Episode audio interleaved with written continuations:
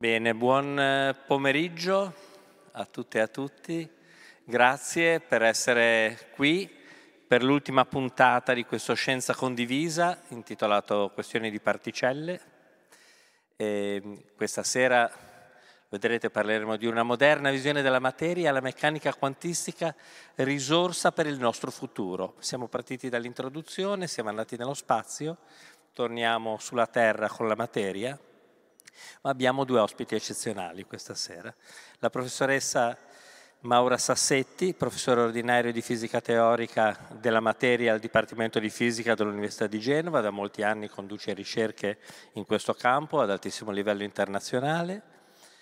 E Alessandra Risotto, che è una giornalista RAI, che molti di voi probabilmente ricordano e conoscono, ha lavorato con Sergio Zavoli, eh, con Biagi, e oggi è editorialista al giornale metropolitano, che a me viene sempre da dire quotidiano, però, però, si avvicina eh, perché è instancabile, perché non, non, può smettere di fare queste cose, ma anche Maura Sassetti è instancabile da questo punto di vista. E allora questa sera abbiamo messo insieme storia e filosofia, perché questo è il background diciamo, di, di Alessandra, con la fisica, con la fisica e nel dominio della meccanica quantistica perché è un dominio nel qual, col quale ci dovremo in qualche modo ci confronteremo eh, in, in, diversi, in, diversi, campi e in diverse discipline. Quindi veramente ringrazio, vi ringrazio tantissimo per aver accettato di essere qui stasera, lascio a voi la parola e a voi deliziarvi del loro dialogo. Buona serata. Grazie Alberto, grazie. Grazie. grazie. Allora, vi devo dire che mm, intanto sì, è bello poter partecipare a questi cicli di scienza condivisa ideati da Alberto Di Aspro. E poi è stato bellissimo questa volta perché ho potuto conoscere Maura Sassetti, che è veramente eh, una persona straordinaria per l'impegno, la passione, nelle cose che mette nello spiegare a, a persone come me che non sono certo esperte nella sua materia, no? quello di cui lei si occupa. Alberto ha detto che eh, vengo da uh, un background uh, di storia e filosofia e proprio perché c'è questo passato chiedo subito una cosa storica a Maura Sassetti, eh, e cioè quando e chi ha parlato di meccanica quantistica che è, e lo dico per i profani una branca della fisica. Maura. Eh, scusate, scusami. Eh, allora, normalmente, come sapete, io do sempre del lei all'intervistato, però mi permetto, visto che ci sono tanti volti che conosco tra eh, qui in platea, mi permetto di essere certo. più colloquiale, se Molto permetti Maura, certo. e così continuiamo a darci del, del tu. tu. Allora, Grazie. Nota storica. Mm, bene.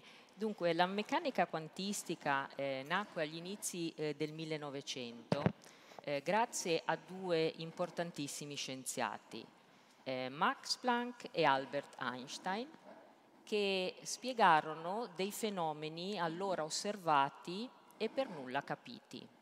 Il primo chiamato corpo nero riguardava le caratteristiche della luce visibile che veniva emessa da corpi caldi, un po' come questa luce brillante che voi vedete emessa da questa fornace. E il secondo invece era chiamato effetto fotoelettrico e riguardava gli effetti che la luce induceva colpendo delle sottilissime lamine di metallo. Le loro spiegazioni furono giuste, ma eh, incredibilmente strane per quell'epoca e lasciarono molto stupore. Eppure aprirono la strada per la creazione della meccanica quantistica. La meccanica quantistica tratta e studia e descrive il comportamento di corpi microscopici molto piccoli e secondo me fu una delle più importanti rivoluzioni intellettuali nella prima parte del 1900 e vide coinvolti le più brillanti menti del momento. Allora vorrei farvi vedere questa foto che è molto famosa e rappresenta eh, la foto tipica che si fa ad una conferenza di circa cent'anni fa a Bruxelles e non ho il tempo di elencarvi tutti gli importantissimi scienziati, notate Einstein in prima fila, proprio al centro, e poi volevo forse farvi notare giusto una cosa, è solo presente solo una donna, che era Maria Curie, che peraltro fu l'unica a vincere due premi Nobel in due categorie diverse, uno in fisica e uno in chimica. E quindi abbiamo esaurito questo, questa precisazione su Marie Curie, veramente interessante sì. e, e, veramente una foto che dice tante cose no? di, di, allora. Di allora. E, e, meglio adesso la situazione, ma poi ne parleremo. Insomma. Allora, tra le, tra le proprietà della meccanica quantistica avendo un po' guardato e studiato secondo le tue indicazioni, ce ne sono due particolarmente importanti. Lo dice il nome, la quantizzazione. Che cosa vuol dire la quantizzazione? Sì, eh, vorrei iniziare intanto a spiegare cosa noi fisici intendiamo con questa parola, cosa vuol dire quantizzazione. Allora farei un esempio della vita di tutti i giorni e supponiamo di voler raggiungere una certa altezza. Questo noi lo possiamo fare camminando con un movimento continuo in salita oppure lo possiamo fare utilizzando degli scalini. In questo secondo caso il movimento è suddiviso in quantità discrete, che sono gli scalini, e quindi noi diciamo che è quantizzato. Ora, se vogliamo entrare più nel dettaglio e in profondità di questa mh, proprietà, eh, vorrei presentarvi eh, il paragone tra due corpi completamente diversi, considerando la luce che questi corpi emettono. Sto parlando di una lampadina, un'usuale lampadina incandescente, un corpo macroscopico, e il singolo atomo, un corpo microscopico. Vi ricordo che gli atomi sono i mattoni che costituiscono tutta la materia, sono formati da un nucleo molto localizzato al centro, fatto di protoni e neutroni, e di particelle molto più leggere, chiamate elettroni, che stanno intorno al nucleo. Quando dico microscopico, per darvi un'idea di quanto piccoli sono gli atomi, pensate che per fare lo spessore di un capello occorre mettere un milione di atomi in fila. E pensate che il capello è una delle cose più sottili che ancora riusciamo a percepire con i nostri occhi. Bene, torniamo alla luce emessa da questi due diversi corpi, uno macroscopico e uno microscopico. Se analizziamo la luce emessa da una lampadina, vediamo che è composta in maniera continua da tutti i colori dell'arcobaleno. Andiamo dal violetto, blu fino al rosso, in maniera continua. Se invece analizziamo la luce emessa da un singolo atomo, vediamo che sono presenti solo poche righe colorate. Non si vede benissimo, ma sì, un po' sì, la vedete la riga blu, la riga verde, la riga rossa. Non è un continuo. L'atomo emette in maniera discreta solo particolari colori e quindi diciamo che è un'emissione quantizzata. Ecco, questo peraltro, mh, mm, giusto un discorso storico, fu una delle diverse proprietà misurate agli inizi del Novecento, per nulla capite, perché tutti si aspettavano un continuo come la lampadina, e che destò un enorme stupore e, e, fu uno dei motivi per cui venne introdotta la meccanica quantistica perché solo attraverso questa proprietà di quantizzazione tipica del quantum si poteva spiegare questo fenomeno. Eh, ma e, e fu anche accettata questa facilmente accettata. No, eh, diciamo agli inizi fu veramente un'enorme discussione perché fino a quel tempo esisteva solo la fisica classica e, e quindi c'è sempre stata un po' una ritrosia nel, nell'accettare le novità, ma i fisici si muovono sempre in questo modo, innanzitutto gli esperimenti, perché ciò che è vero per il fisico è quello che noi osserviamo, che cerchiamo poi di spiegare. Quindi di fronte a una cosa di questo tipo eh, non sì, c'era sì, altro che da fare che, che arrendersi rimboccarsi le maniche e provare una nuova teoria. E questo è il bello, se volete, anche della ricerca, no? trovare qualcosa che non funziona perché altrimenti è troppo noioso. Senti, abbiamo detto proprietà particolari, ce n'è un'altra speciale ed è il comportamento delle particelle. Sì, che cosa? È vero. Mm, dobbiamo ben capire che c'è un comportamento molto particolare nel mondo microscopico. Allora, per, per farvi capire cosa intendo, vi vorrei far vedere un, una semplice animazione. Allora, supponiamo, pensiamo a un corpo um, macroscopico, pensiamo a una pallina, una pallina che si muove nello spazio. Allora noi siamo, um, possiamo ad ogni istante identificare con precisione dove si trova la pallina. Se invece pensiamo a una particella microscopica, l'elettrone per esempio, questo ha un comportamento completamente diverso. Può trovarsi nello stesso istante in tanti punti diversi dello spazio, un po' come questa specie di onda che, che ho descritto, che, che ho rappresentato. Ora questo l'ho fatta io, questa animazione, anzi in realtà il mio collega. E, citiamo Fabio, Fabio, Fabio, il professor Fabio Cavaliere che mi ha aiutato nel fare queste animazioni e l'abbiamo fatta noi. Adesso vorrei farvi vedere qualcosa di misurato invece, quindi qualcosa di reale. E è un esperimento che io trovo bellissimo, è fatto sull'atomo di idrogeno e l'atomo di idrogeno è il più piccolo atomo che abbiamo in natura. Il nucleo è fatto solo da un protone carico positivamente e poi questo protone è legato a un elettrone carico negativamente che sta attorno al nucleo. Ora voi vedete questo è un disegno, l'elettrone è rappresentato in rosso eh, tipico dei libri, lo, lo, vediamo da tutte le parti come è fatto un atomo.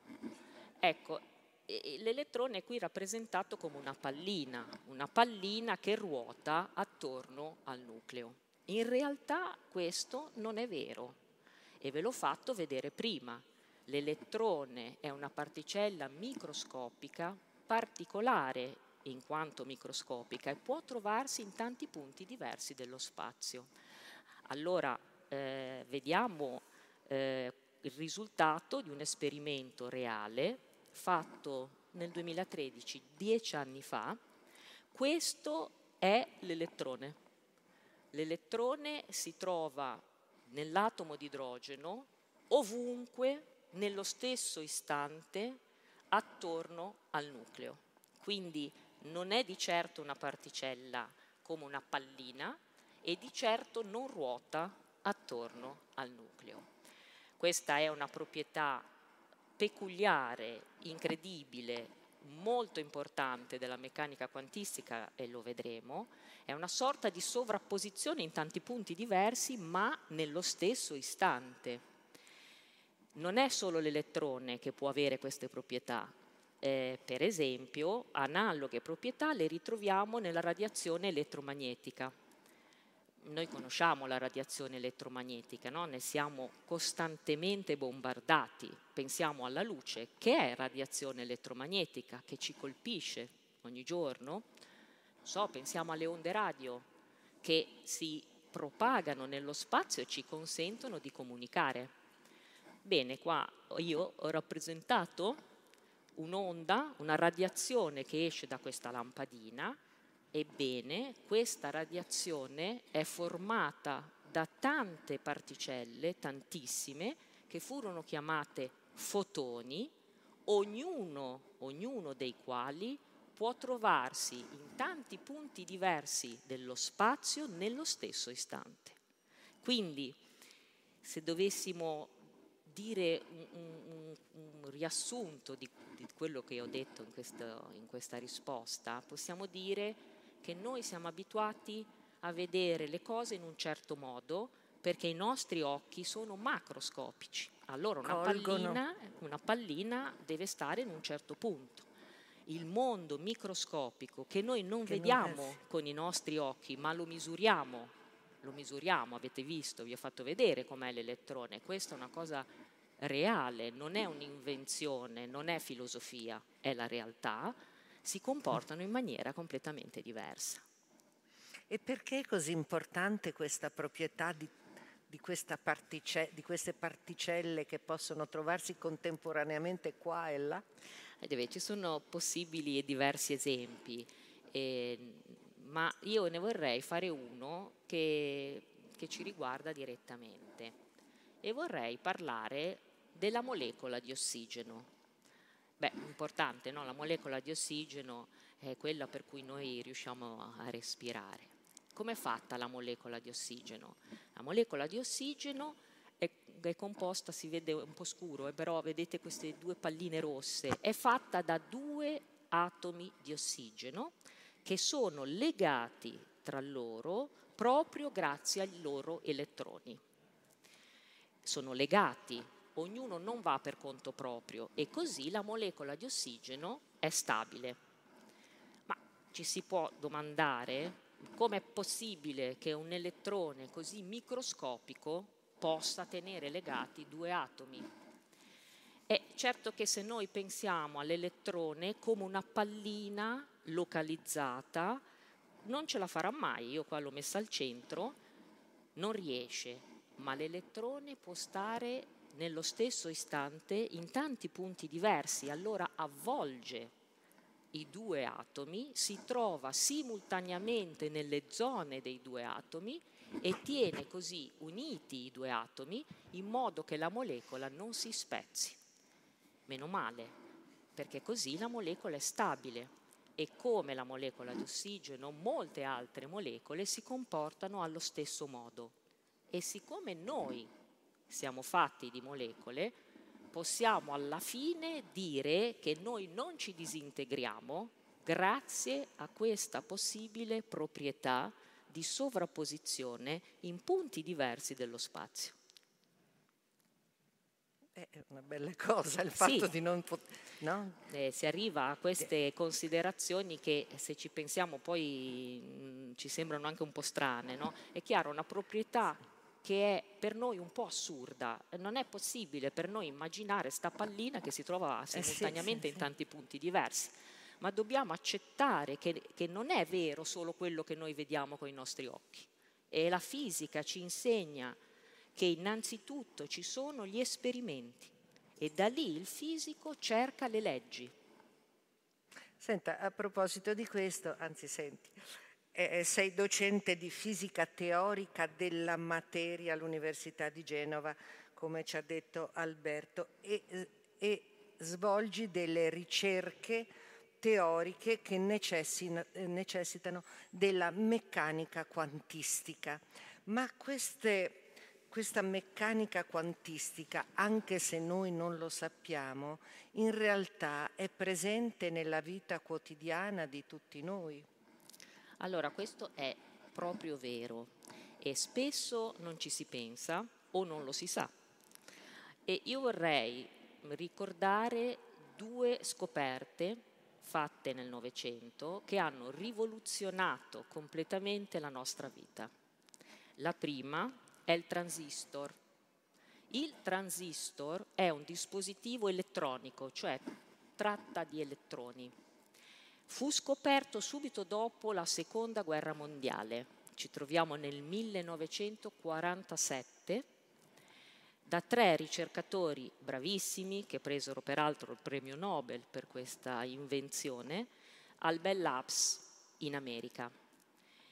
Se dovessi con parole semplici dire ma cosa fa un transistor, cosa serve un transistor, E il transistor direi che è una sorta di rubinetto, può bloccare completamente la corrente elettrica oppure la può aumentare però in maniera molto controllata, proprio un po' come i nostri rubinetti con l'acqua. No? Ricordo che la corrente elettrica è dovuta al movimento degli elettroni, proprio loro, che si muovono all'interno dei materiali. Per esempio la corrente elettrica nelle nostre case è data dal movimento degli elettroni che stanno dentro i fili elettrici, che peraltro poi tipicamente sono di rame. Allora fu la conoscenza dettagliata delle proprietà quantistiche dell'elettrone, quelle di cui alcune vi ho descritto prima, che consentì a questi tre ricercatori di mettere a punto il transistor. Cioè il transistor si basa tenendo conto delle proprietà quantistiche degli elettroni. Dal, dalla scoperta fu una rivoluzione incredibile perché il transistor sostituì le valvole termoioniche. Io ricordo quando ero bambina, poi qua ci sono giovani che non se lo ricordano più, il televisore era ancora di quelli spessi, certo. vi ricordate? Alcuni di noi se lo ricordano, perché erano fatti con delle valvole, delle valvole termoioniche grosse. Il transistor le sostituisce, le valvole provavano a fare la stessa cosa ma erano inefficienti e ingombranti e diventa sempre più piccolo. Si passa nel mondo delle nanotecnologie, si fa diventare sempre più piccolo il transistor e si arriva ad avere accesso a tutti i dispositivi che noi usiamo. Pensiamo al cellulare, chi di noi non ha più mai in mano un cellulare? Pensiamo al computer, alle televisioni. Ora è inutile che faccio la lista, tutti questi dispositivi funzionano grazie al transistor. Senza il transistor non li avremmo avuti, senza la meccanica quantistica non li avremmo avuti. Allora, per finire, per farvi capire la portata, io vorrei farvi un salto indietro nel passato e riportarvi nel 1946. Questo è il primo computer elettronico messo a punto, si chiamava ENIAC. E in realtà fu, erano gli americani che durante la guerra avevano bisogno di avere un calcolatore e, e avevano lavorato, progettato e alla fine fu completato dopo la seconda guerra mondiale, no? nel 1946. Ma questo calcolatore era fatto, il 46, il transistor 47, era fatto con valvole termoioniche. Le vedete qua una. Erano grosse, adesso un po' più piccole, ma erano grosse. Questo computer contiene 18.000 valvole termoioniche. È solo un computer che è così grosso che per contenerlo c'è bisogno di tutta questa stanza. Cioè questa stanza di 180 metri quadri è un, un computer. E quali erano le prestazioni di questo computer? Faceva 5.000 operazioni al secondo. Ora, pochissimo, cioè, meglio di noi. E quindi a quel tempo era assolutamente un'invenzione certo. incredibile, no? Però, però, però adesso vi faccio vedere un cellulare, un cellulare che poi ormai sono dei mini computer, ci sta in mano, contiene 16 miliardi di transistor, dico 16 miliardi Pensate quanto piccoli devono essere diventati questi transistor per mettere 16 miliardi dentro i nostri telefonini. E riesce a svolgere 280 miliardi di operazioni al secondo. Sono passati 70 anni circa. Un'incredibile rivoluzione tecnologica che è stata possibile grazie alla meccanica quantistica. Ce n'è un'altra che vorrei farvi, mm, vorrei descrivere.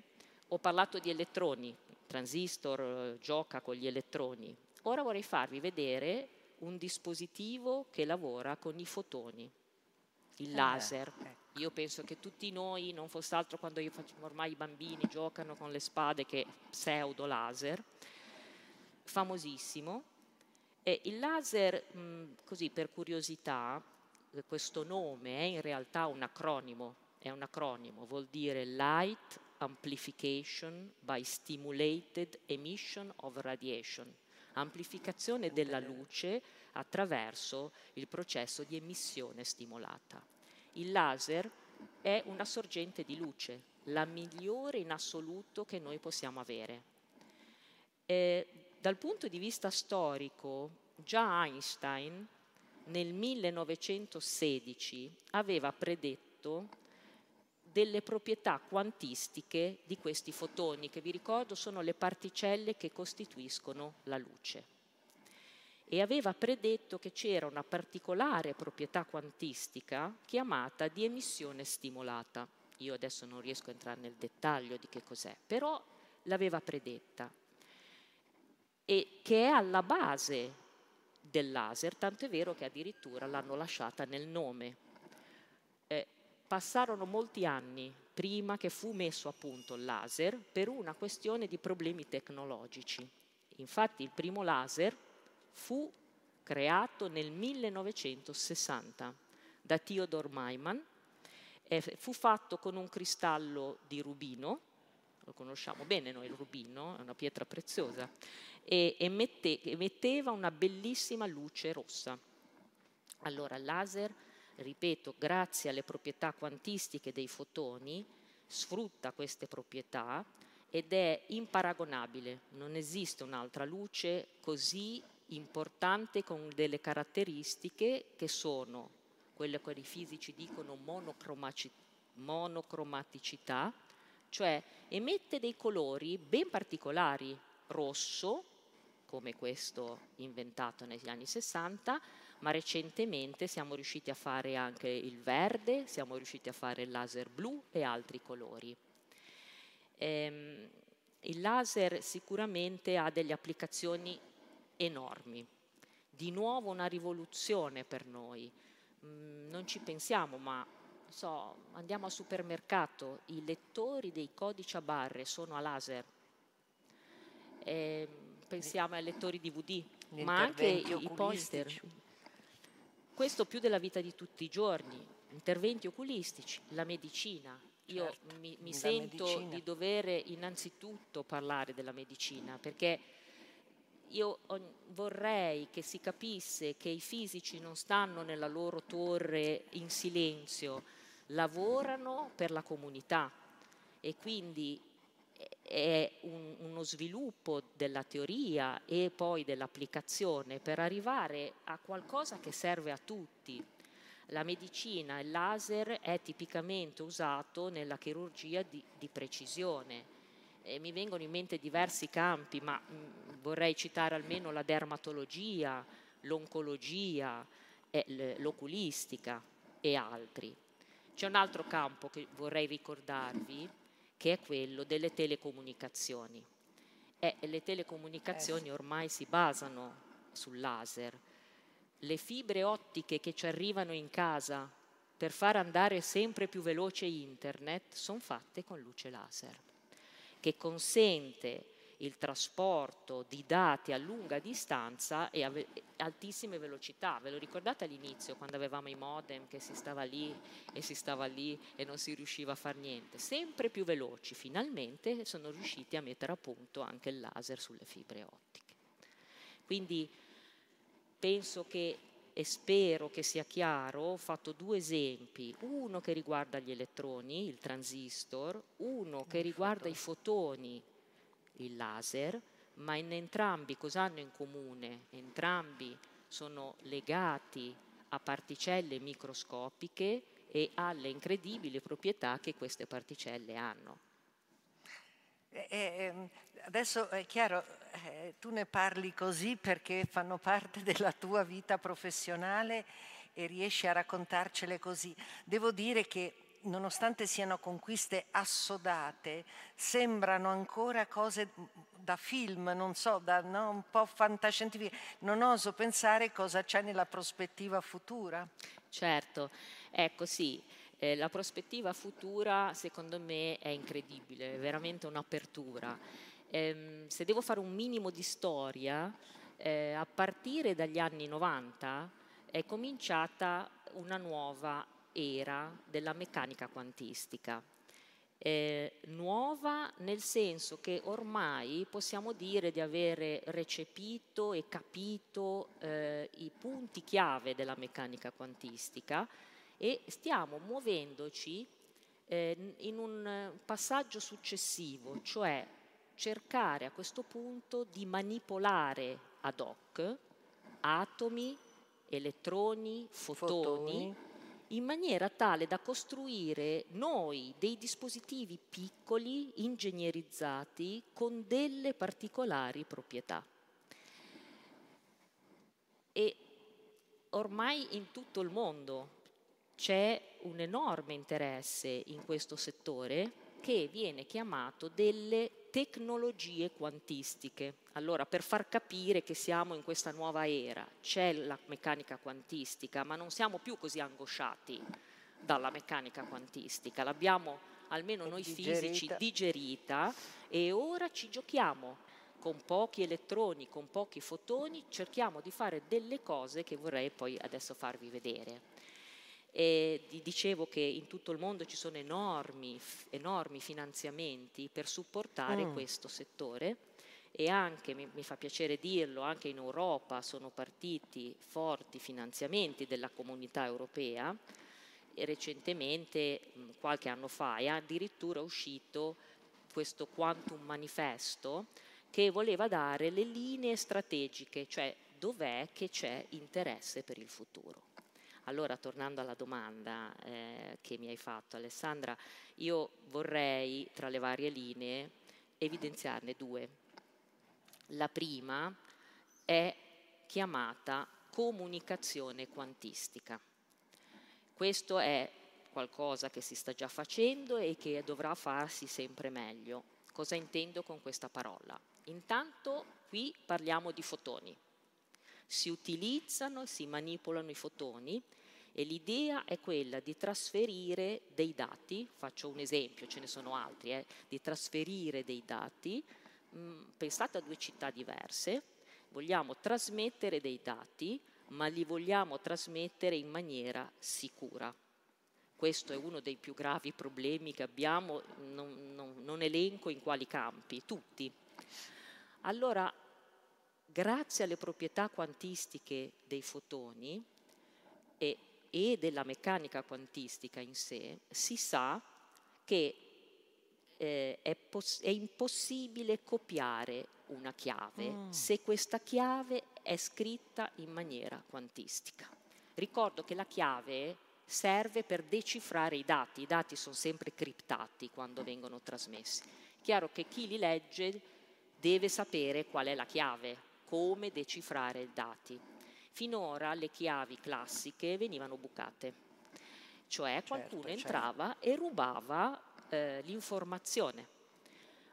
Ma esiste una proprietà della meccanica quantistica che non abbiamo descritto, che però insomma non possiamo riuscire a descrivere tutto, che ci dice che se io scrivo la chiave usando la meccanica quantistica, nessuno la può rubare è un teorema, eh, nessuno la può rubare e se qualcuno ci prova io me ne accorgo.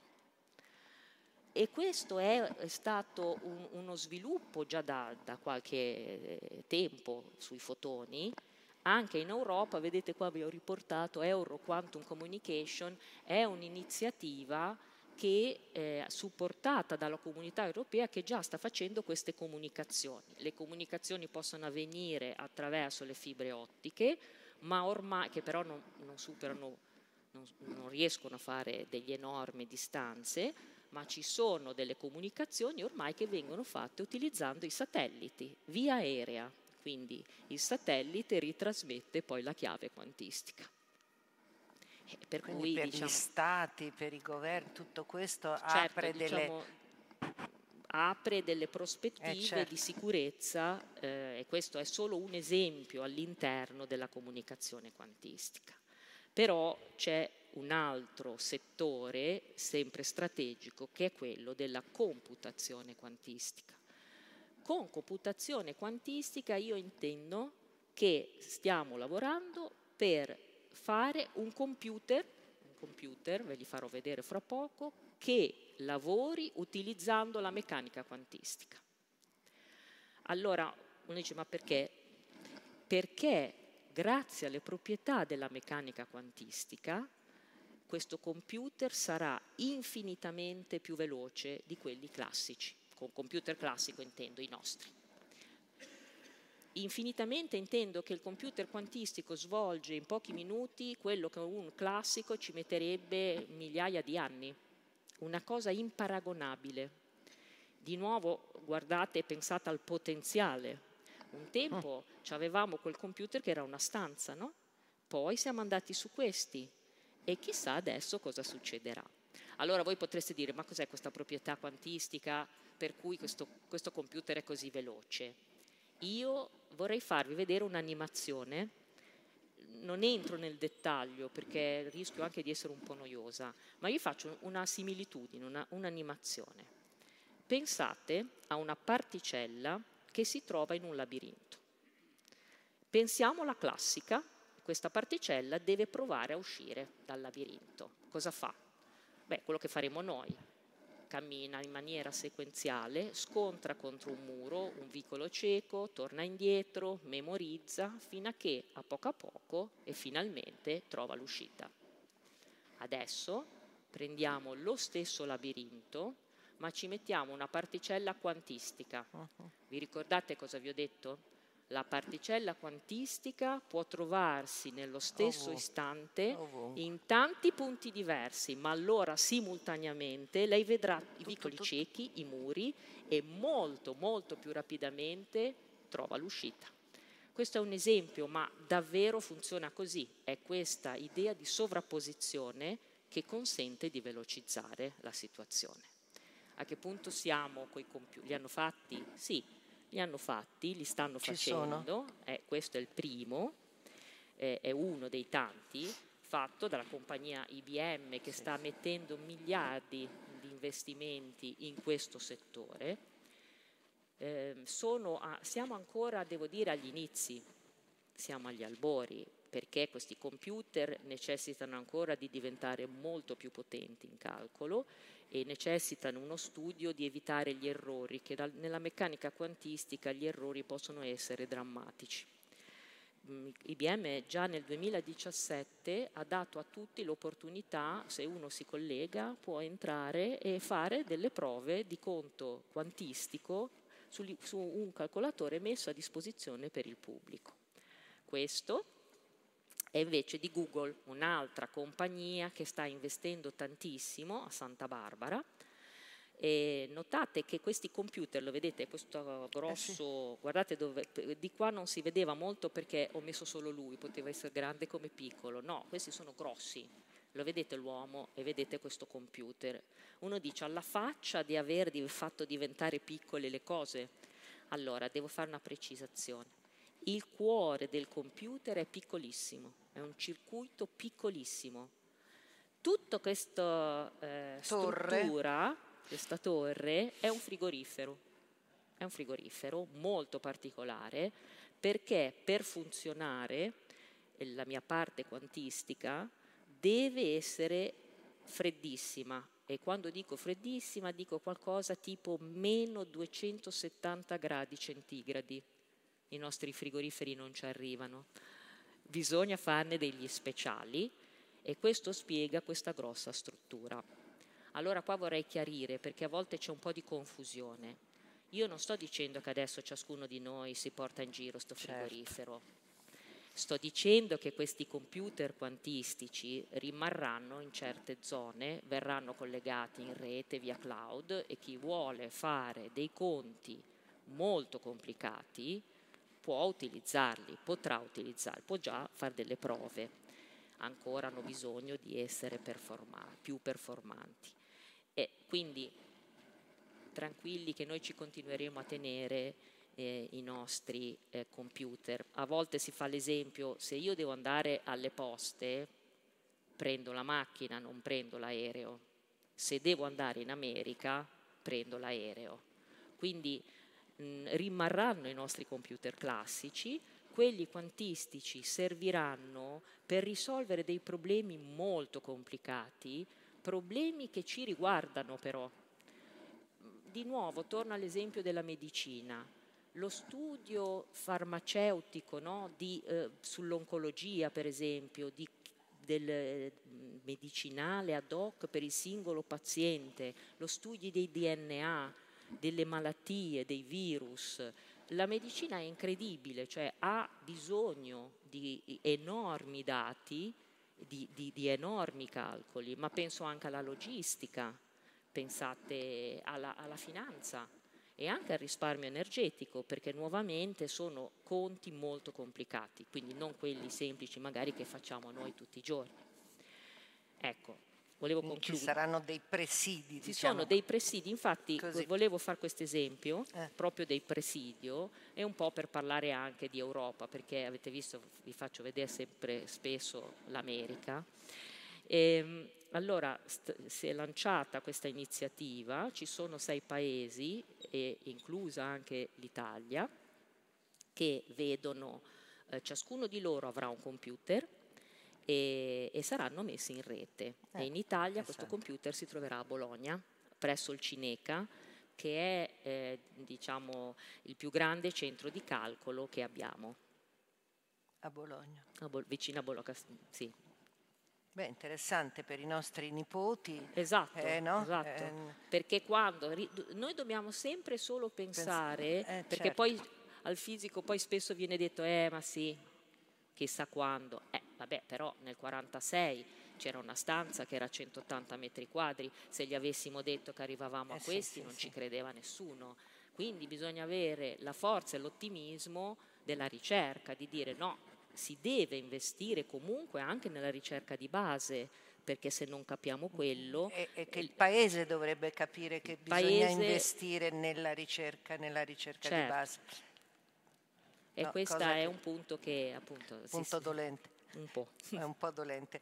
E a proposito di ricerca, c'è una ricerca che lei sta seguendo oggi, che, cioè che tu stai seguendo oggi e, e, che ti sta particolarmente a cuore? Sì, eh, dunque io è dagli anni 90 che mi occupo eh, e lavoro nel campo delle tecnologie quantistiche e da allora si è creato eh, insieme a me un gruppo di giovani validissimi che lavorano con me, sono la mia forza e, e quindi mi faceva innanzitutto piacere farveli vedere. Eh, questa è una foto recente del nostro gruppo eh, fatta sul terrazzo del Dipartimento di Fisica di Genova.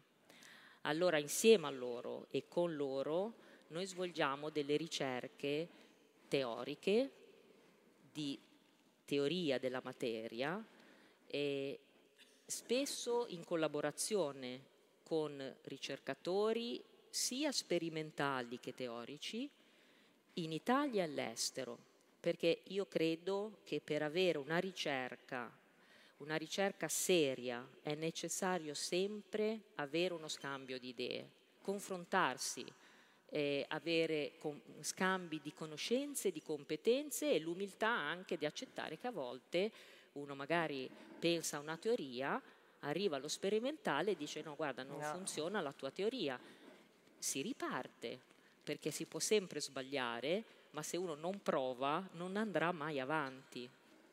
E, tornando alla domanda Alessandra di qual è una delle attività mi, mi farebbe piacere menzionare quella in cui noi stiamo studiando, progettando dei dispositivi simili a quelli che noi usiamo tutti i giorni. Sto pensando alle batterie, a dei motori termici, a dei frigoriferi, però, però dispositivi che utilizzino la meccanica quantistica quindi sfruttino le proprietà della meccanica quantistica. I nostri dispositivi non lo fanno. E recenti studi, fatti da noi ma anche da altri gruppi, stanno dimostrando che questi dispositivi possono essere molto più efficienti di quelli classici. Adesso io non sto dicendo quindi che voi dovete sostituire il vostro frigo con un frigo quantistico, perché spero che vi sia chiaro che deve essere piccolo, che la meccanica quantistica per ora funziona bene nel mondo microscopico. Quindi questi dispositivi sono microscopici, ma saranno fondamentali nelle applicazioni microscopiche, per esempio in connessioni con i computer quantistici, per fare le connessioni. E è una ricerca ancora agli inizi e quindi ci vedrà coinvolti nei prossimi anni. E ci sono anche altri eh, istituti europei che collaborano su questa sì, ricerca? ci sono molti istituti molti europei istituti. e anche sì. fuori Europa, sì. fortissimi sono sempre anche ecco. gli americani. Eh sì. E, e la domanda appunto, no, non chiedo dei cervelli in fuga perché ormai basta, con questa domanda basta, ma invece no, se un giovane, perché abbiamo visto questo meraviglioso gruppo, se un giovane affronta questo tipo di studi, trova poi una collocazione adeguata al livello di studio che ha fatto, al tipo di studio che ha fatto, perché... Eh, Certo, mm. allora beh, questa è una domanda più che, più che ragionevole, no? perché alla fine uno dice ho studiato tanto e dove eh. vado a finire? E, e allora devo dire che in generale i fisici, i laureati, i dottori di ricerca in fisica, in generale, non solo in questo settore, hanno sempre ottime, ottime prospettive di lavoro. Eh, per quanto riguarda i fisici formati nel settore delle tecnologie quantistiche e diciamo sia teorici che sperimentali, eh, trovano lavoro come ricercatori, professori presso università, enti di ricerca, istituti. istituti di ricerca in Italia e all'estero e all'estero sono, io ho tantissimi studenti che sono diventati professori istituti ricerca, in istituti anche di ricerca all'estero, sono apprezzatissimi, sono apprezzatissimi. Poi eh, ci trovano anche eh, lavori, sono molto apprezzati anche nelle compagnie, start-up, industrie che stanno sempre di più investendo in questo settore. E, e, ecco, poi devo dire una cosa che mi sta anche a cuore, eh, personale, è che io ho avuto dei brillantissimi studenti che hanno fatto con me eh, il dottorato di ricerca e che si sono dedicati poi all'insegnamento di fisica e della matematica nella scuola media superiore. E io penso che questo sia un, un, anche questo sia un punto importantissimo, perché è fondamentale avere degli insegnanti con una preparazione forte, seria, profonda per la formazione dei nostri ragazzi, perché non ci dimentichiamo che sono loro che saranno il futuro della ricerca, sono loro che terranno in mano e porteranno avanti la ricerca di base fondamentale, ma anche la ricerca industriale.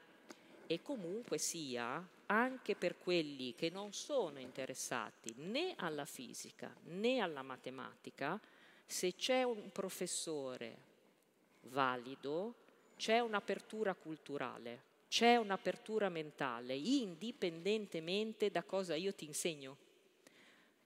E questo è il punto che è importante per questi ragazzi, perché loro hanno, vivono e hanno bisogno di queste cose, anche se poi andranno a fare tutt'altro, ma qualcosa gli rimane. Questo è un punto fondamentale per, per la formazione dell'intero mondo scolastico, che deve potersi basare su insegnanti motivati, profondamente preparati, come tu hai detto, e, e, e che possano poi a, a, loro volta preparare questi giovani a, una vita futura di ricerca e nel campo della meccanica quantistica. Io ringrazio tanto, eh, speriamo che vi abbia interessato questa conversazione e che vi sia stata chiara. Ringrazio molto ehm, Maura Sassetti. Se c'è qualcuno di voi che vuol porre qualche quesito, questo è il momento. Tanto un applauso. Sì.